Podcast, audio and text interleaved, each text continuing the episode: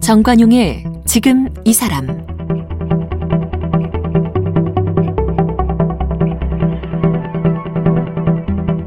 여러분 안녕하십니까 정관용입니다. 한자로 쌀미자 이건 여덟 팔자 두 개가 합쳐져서 만들어진 글자죠. 그러니까 쌀 한 톨 얻으려면 농부의 손길이 모두 여든 여덟 번 가야 한다 그런 뜻이라고 합니다.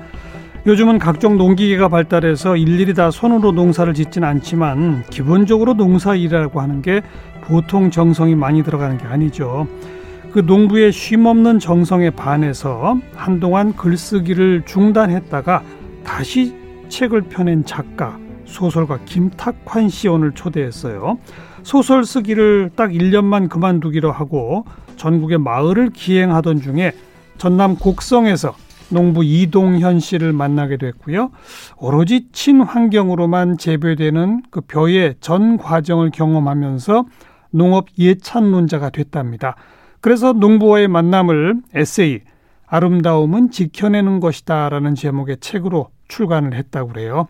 마침 오늘이 농업인의 날입니다. 그래서 이 생명의 땅을 경험하고 왔고 이제는 그 경험을 많은 분들에게 글로 또 강연으로 알려주고 있는 김탁환 작가를 만나겠습니다.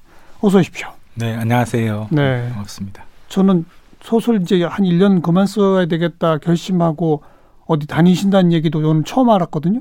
네. 언제부터 그러셨어요?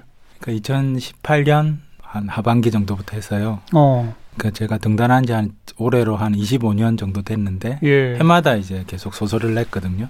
장편. 네, 장편을 계속. 장편을 매년 이렇게 내신 분 아마 우리 김 작가 말고 없을 거요. 아, 네, 장편 한 29편 정도 지금 냈습니다. 매년도 넘네요. 예, 예. 그죠? 어떤 때는 봄 가을로 내기도 하고. 그러니까. 근데 좀 지치더라고요. 지쳐서 어. 한 1년은 이제 안식년으로 좀 예. 쉬겠다 이런 생각을 하고 예. 그래서 좀 지방을 이제 계속 다녔습니다. 네. 음. 네, 다니다가 이제 2018년 가을 무렵부터 네, 가을 무렵부터요. 네. 어디 뭐 훌쩍 외국에 가서 한 1, 2년 있다 오셔 그런 생각을 할 수도 있잖아요. 네. 근데 왜 전국 지방의 마을을 돌기 시작하셨어요? 제가 그 동네 책방이나 음. 또 작은 도서관이나 이런 데 이제 강연들을 좀 많이 다녔었는데 아. 근데 예전에는 뭐 서울에 있다가 이제 지방 가서 이렇게 강연하고 바로 서울로 올라오고, 올라오고. 이렇게- 이렇게 이제 수직적으로 예. 이렇게 왔다 갔다 했던 것 같아요. 예. 좀 시간을 많이 내서 이제 좀 횡으로 다녀보자. 어. 그래서 뭐 곡성부터 부산까지 이렇게 몇 군데를 찍어가지고 이렇게 어. 여행 겸 뭐 강연 겸 이렇게 아. 좀 다니는 네, 그런 일들을 조금씩 했었습니다. 네, 음. 곡성 가서 강연하고 서울 오는 게 아니고 네, 네. 그냥 거기서 자고 네, 그러니까 횡으로 다니니까 또 옆 동네 뭐옆뭐 네, 맞습니다. 네, 군에 가서 또 강연하고 네, 네. 강연은 뭐 한 한 두 시간 하면 되니까 나머지는 그냥 좀 예, 쉬고 쉬고 걷고 뭐 예. 어. 그렇게 좀 다녔었는데 그 이동현 선생을 처음 만난 건 이제 2018년 3월이고요. 그러니까 2018년 그거는 이제 본격적으로 그, 예, 좀 쉬기 전에 그 예, 전이네요. 하루 그냥 가가지고 그 밥집도 하거든요. 이동현 이동현이란 분이 대표고. 대표고. 아, 네네. 그럼 이분은 농사도 지으시고 네, 그러니까 거기 가보면 거기가 폐교입니다, 폐교. 폐교. 예, 폐교를 이제 사가지고 네. 거기서 이제 연구도 하고요. 음. 그리고 이제 곡물 가공업체니까 생산도 하고 음. 그리고 그 밥카페 밥집을 차려가지고 밥 카페. 식당도 하고 어. 그리고 이제 그 유치원생부터 시작해서 뭐 초중고 대 그리고 귀농인들 이런 분들이 오면 이제 강의도 하고 음. 뭐 그런 것들을 함께 하는 약간 복합 공간. 문화 공간. 네네. 그리고 그 옆에 경작지도 있고 네, 그 폐교를 둘러싸고 이제 이동현 대표가 농사 짓는 경작지도 예, 있고. 예, 벼농사를 짓는 논이 어, 있고요. 네. 어, 그야말로 6차 산업의 전형인데요. 아, 그죠? 그렇습니까? 네, 네. 1차 산업 농업 음. 농사를 직접 지으시고 네. 2차 산업 그걸 가공을 해서 네. 농작물을 가공해서 곡물 가공도 하고 네. 3차 산업 그걸로 유치원생부터 성인까지 모아 가지고 네, 교육시키고요. 교육도 시키고 문화생활도 시키고 네. 네. 또 동시에 그분들한테 밥 파는 식당도 하고 맞습니다. 네. 전형적이에요. 그게 6차 산업입니다. 네. 그래서 그걸 그래서 제가 밥 먹으러 우연히 간 거예요. 친구들하고. 네, 지리산에 놀러 갔다가 아, 뭘 알고 가신 게 네, 아니고 알고 간 게 아니고요. 네. 그 곡성은 잘 가지가 않잖아요. 보통 음. 지리산 놀러 가자 그러면 서울에서는 이제 구례나 하동이나 뭐 맞아요. 이쯤 가는데 그래서 구례 가가지고 하루 자고 이제 올라오면서 전라도에 살고 있는 제 친구가 아, 곡성에 맛집이 있으니까 어. 아, 여기 가보자고 하더라고요. 어허. 그래 거기서 밥을 먹는데 음. 좀 느낌이 굉장히 신선했습니다. 어. 왜냐하면 앞에 통창인데 어. 그 앞이 바로 논인 거예요. 그렇겠죠. 그러니까 논을 바라보면서 밥을 먹어본 기억이 제가 없거든요. 없죠.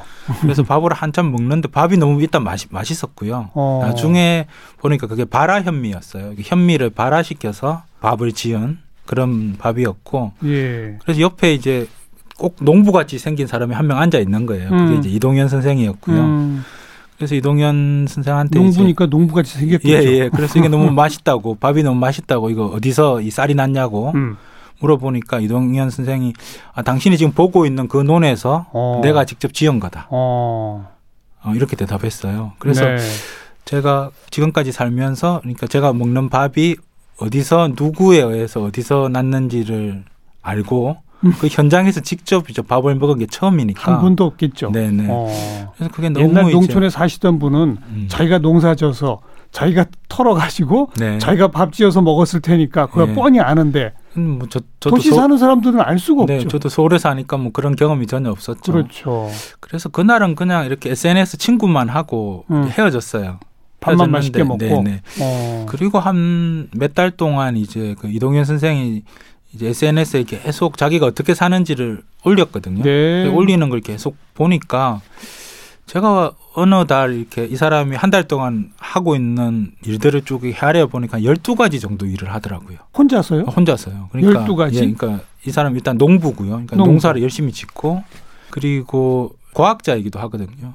그러니까 그 큐슈 대학교 일본에 유학 가가지고 예. 큐슈 대학교에서 미생물학 박사 학위를 아 박사님이에요. 네, 박사님이에요. 네. 이것도 미생물학. 박사 농부인 거죠. 박사 농부.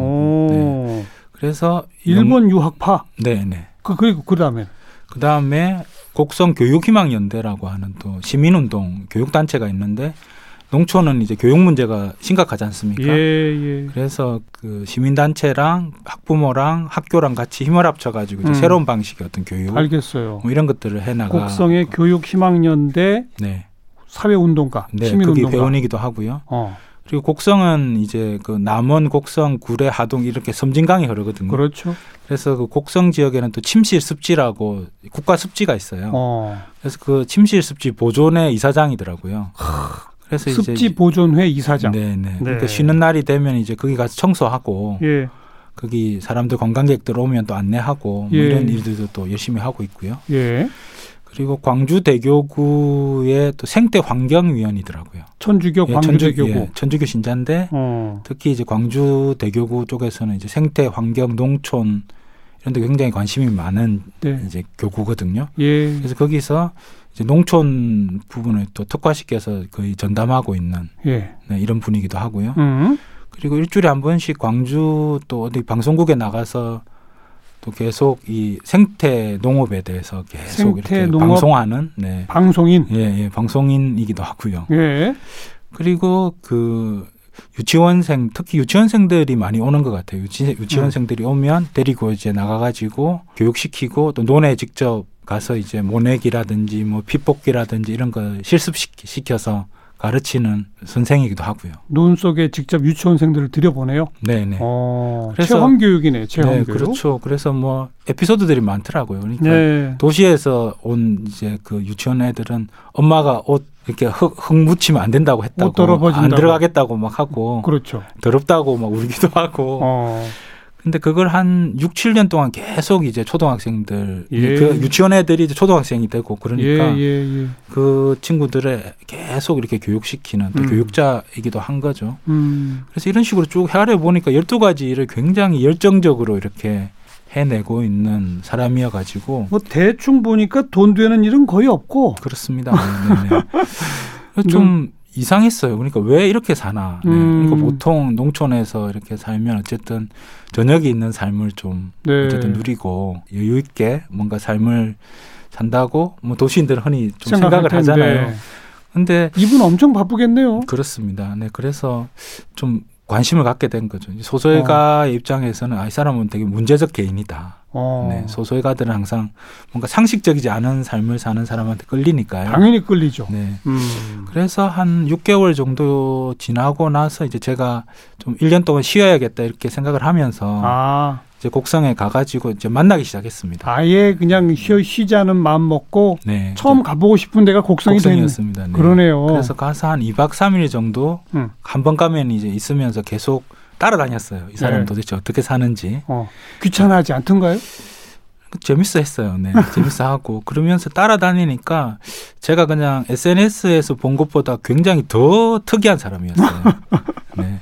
그래서 제가 보기에는 이제 굉장한 이야기꾼이더라고요. 어, 말도 잘해요. 예. 그러니까 말을 오. 굉장히 잘하는데 그게 그러니까 물론 이제 1년에 한 100회에서 200회 사이 정도 강연을 하니까 어. 일단 그렇게 단련된 부분도 있지만 자기 현장에 찾아오는 분들한테 네, 네. 그렇죠. 예, 음. 그 폐교의 한 공간에 빌려서 계속 예, 예. 거의 뭐 매일 강의를 하는 것 같아요. 예. 근데 그것보다도 제가 되게 놀랐던 게 이제 새벽에 이제 주로 논에 일하러 가지 않습니까? 네. 그럼 일하러 가면 저도 이제 따라가는데 네. 가면 그 벼들하고 이게 대화를 나누더라고요.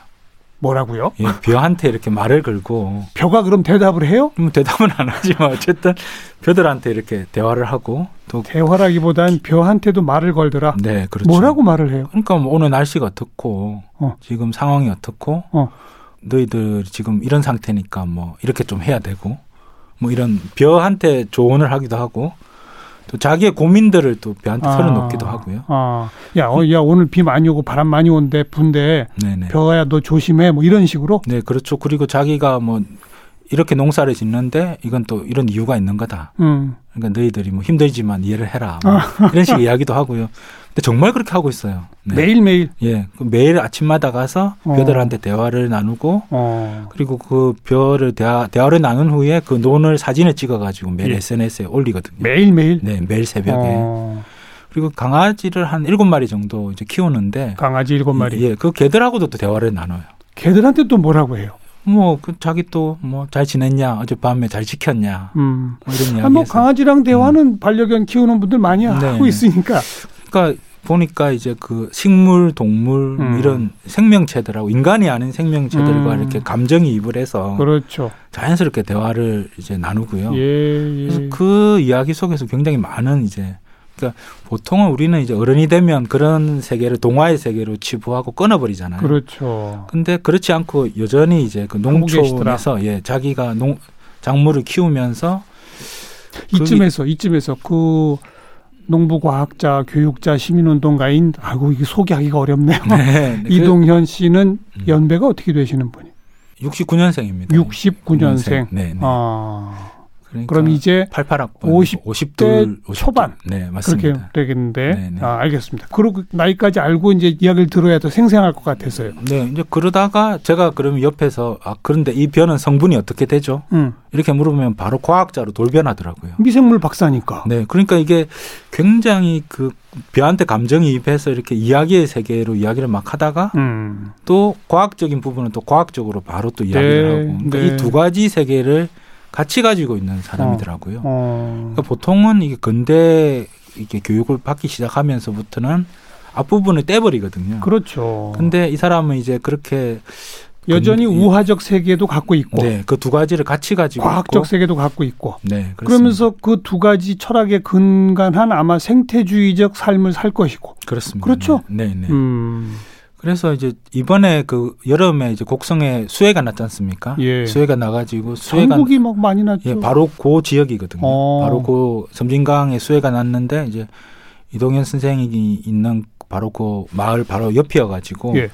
제가 직후에 이제 내려가 봤어요. 예. 내려가 봤는데 이동현 선생이 키우는 그 논만 벼들이 하나도 안 쓰러졌고요. 진짜요? 예, 그 옆에 주위는 다 쓰러진 거예요. 어? 진짜로? 예, 그러니까 왜, 요 그게 이동현 선생이 자기 뼈들은 굉장히 건강해서 절대로 안 쓰러진다고 저한테 막 자랑했는데 물난리가 나도 예, 예. 근데 안 믿었거든요. 에이, 뭐? 예. 그- 그럴 리가 있나 그랬는데 실제 가보니까 그렇더라는 거예요.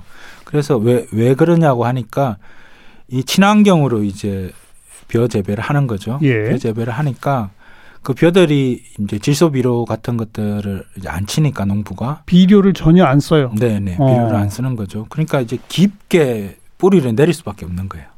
그래서 뿌리 아. 뿌리가 영양분을 얻기 위해서 그 벼의 뿌리가 아주 깊게 아 내려가고요. 예. 그리고 비료나 이런 먹을 게 많으면 벼들도 그냥 뿌리 살짝 내려서 먹는군요. 그렇습니다. 그러니까 영양분들이 둥둥 떠다니니까 그렇죠. 내릴 필요가 없는 거죠. 그래서 어, 쓰러져 있는 벼랑 이동현 씨 벼랑 이렇게 두 개를 제가 뽑아봤어요. 예. 뽑아보니까 길이가 다섯 배 정도 차이가 나다. 뿌리의 길이가 예. 아, 그래서 훨씬 더 건강하고 깊이 뿌리 박고 네. 그러니 물난리 나도 안 쓰러지고 그렇습니다. 네. 그리고 어. 내려가도 이제 영양분이 없으면 옆에 벼들하고 뿌리끼리 서로 연결되어 가지고 여- 연결. 밑에서 아주 튼튼하게 이렇게 연대하고 있는 거죠.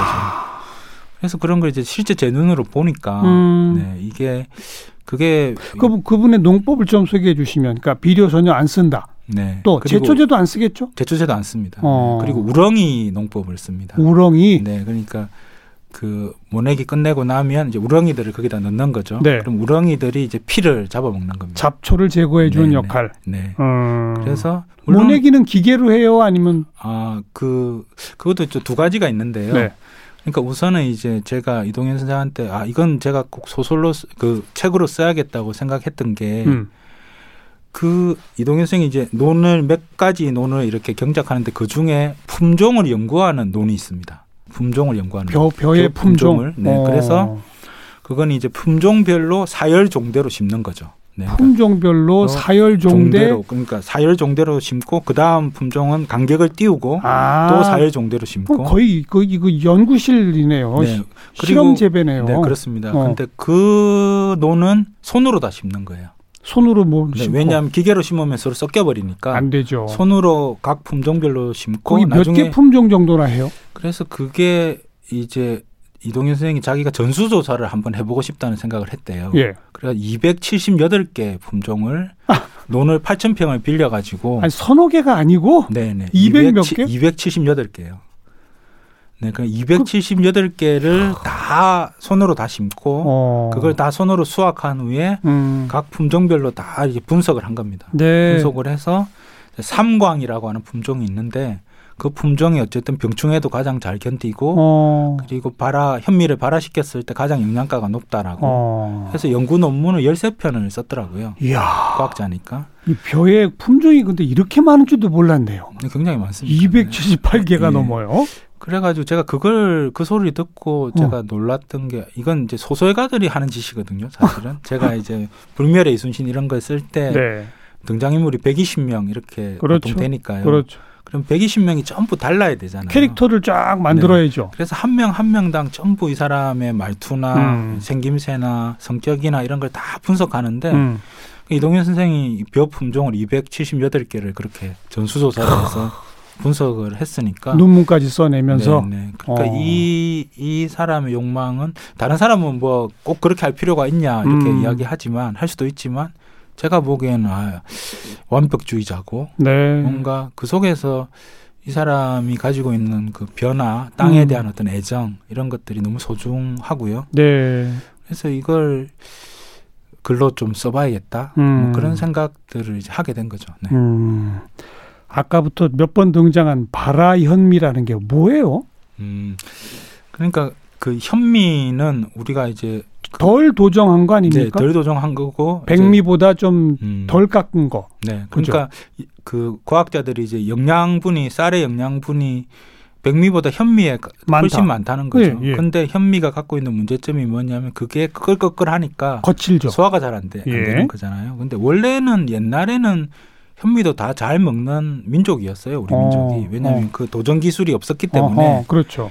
백미로 지금 깨끗하게 깎아내는 건 최근의 일이죠. 예. 근데 어쨌든 현미를 먹는 게 불편하니까 근데 그걸 발화를 시키면요 발화라는 게 이제 그 싹과 뿌리가 나는 거거든요 싹을 틔운다는 거잖아요. 네, 싹을 틔우는 거죠 어. 그게 발화인데 싹을 틔우게 되면 어떤 현상이 벌어지냐 하면 그 현미의 까끌까끌한 부분들이 약화되기 시작해요 음. 네, 약화되기 시작하면서 아, 사람들이 그래도 쌀 아래 그러면 뭐, 뭔가 이렇게 그 푸르게 뭐가 싹이 터 있어요? 네, 밥, 밥에서도? 그렇습니다 아, 네. 그래요? 그래서 그게 인공 발화를 시키는 거죠 그러니까 발화기가 있어가지고 네, 오. 그러니까 그냥 발화를 시키면 발화가 이 벼별로 조금씩 조금씩 차이가 다- 나니까 다르겠죠? 그러니까 동시에 균일하게 발화를 시켜서 음. 그걸로 이제 제품을 만드는 거죠. 그래서 어. 그걸 발화율이 몇 퍼센트다 이렇게 이야기를 하는 건데 어. 그러니까 이동현 선생이 이제 그 특허 기술을 가지고 있습니다. 발화율 몇 퍼센트 현미로 지은 밥 이런 네, 거네요. 네 그렇습니다. 네. 그러면 쌀알마다의 싹이 다 보여요? 예, 싹과 뿌리가 다 보이는 거예요. 아 진짜요? 네, 그래서 그 발화가 되기 전에는 이게 자고 있는 벽시라고 이야기하거든요. 그 예. 자고 있다가 이제 발화가 되기 시작하면 이제 깨어나 가지고 움직이기 시작하는 거죠. 그 네. 깨어나서 움직이기 시작하니까 영양가가 훨씬 더 높아집니다. 음.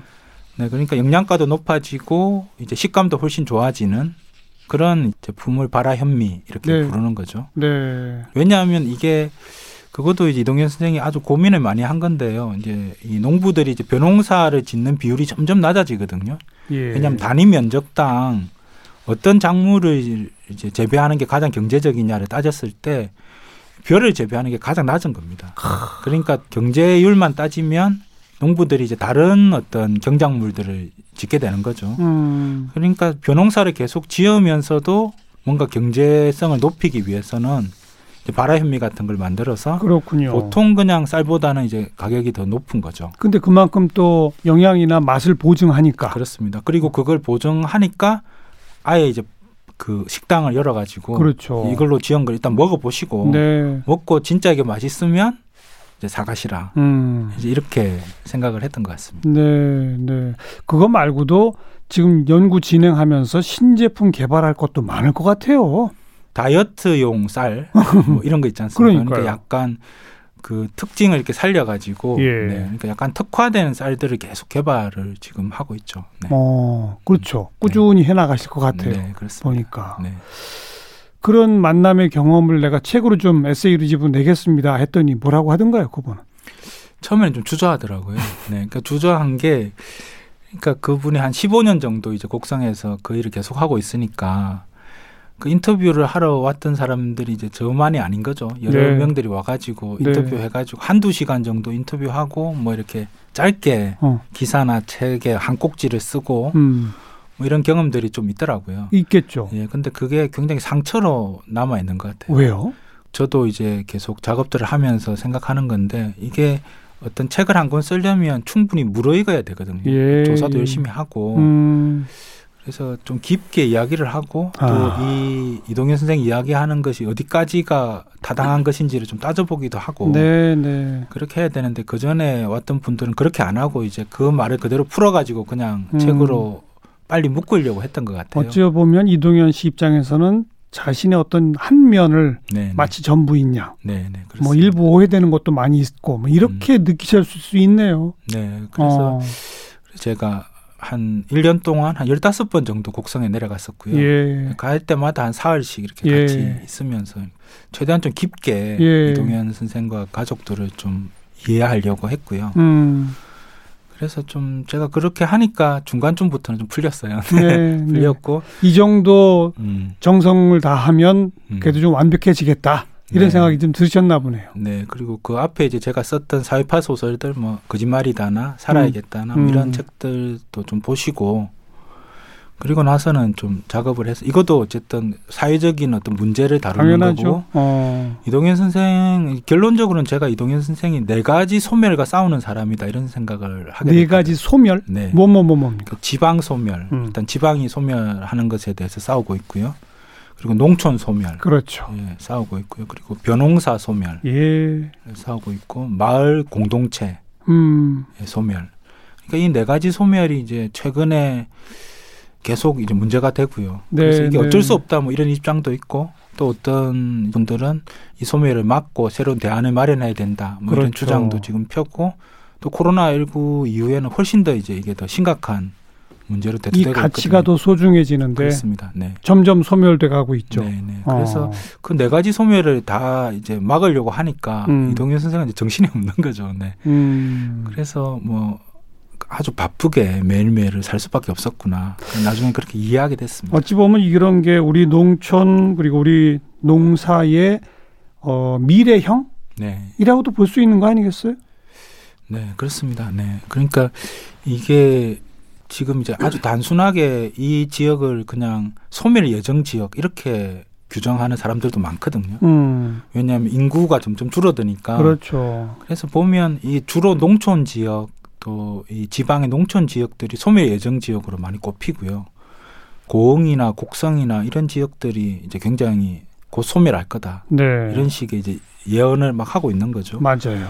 근데 이동현 선생님이 이제 고향이 고흥 고흥이고요. 어, 그리고 지금 살고 있는 것이 곡성이라서 예, 이제 그런 논문들을 볼 때마다 야 그러면 한 10년 안에 음, 내 고향도 내가 살고 있는 곳도 다 없어진다는 말인가. 음, 근데 대책으로 내놓고 있는 것들이 그동안에는 좀 심각했거든요. 그러니까 대책이라는 게 이 농촌을 도시화 시켜야 된다. 이런 주장들이 계속 내두되는 그렇죠. 거죠. 있었죠. 네, 그래서 어, 다 떨어져 있으니까 그걸 업 지역으로 다 모아가지고 고기를 도시화 시켜가지고 뭔가 네. 사람들을 살게 하자. 뭐 이런 주장들이 많았는데 이제 코로나19가 나오고 나서는 이제 그런 논의들이 많이 들어갔죠. 네, 예, 왜냐하면 제가 서울과 곡성을 왔다 갔다 하면서 깨달은 건데요. 그러니까 서울과 곡성은 면적이 굉장히 비슷합니다.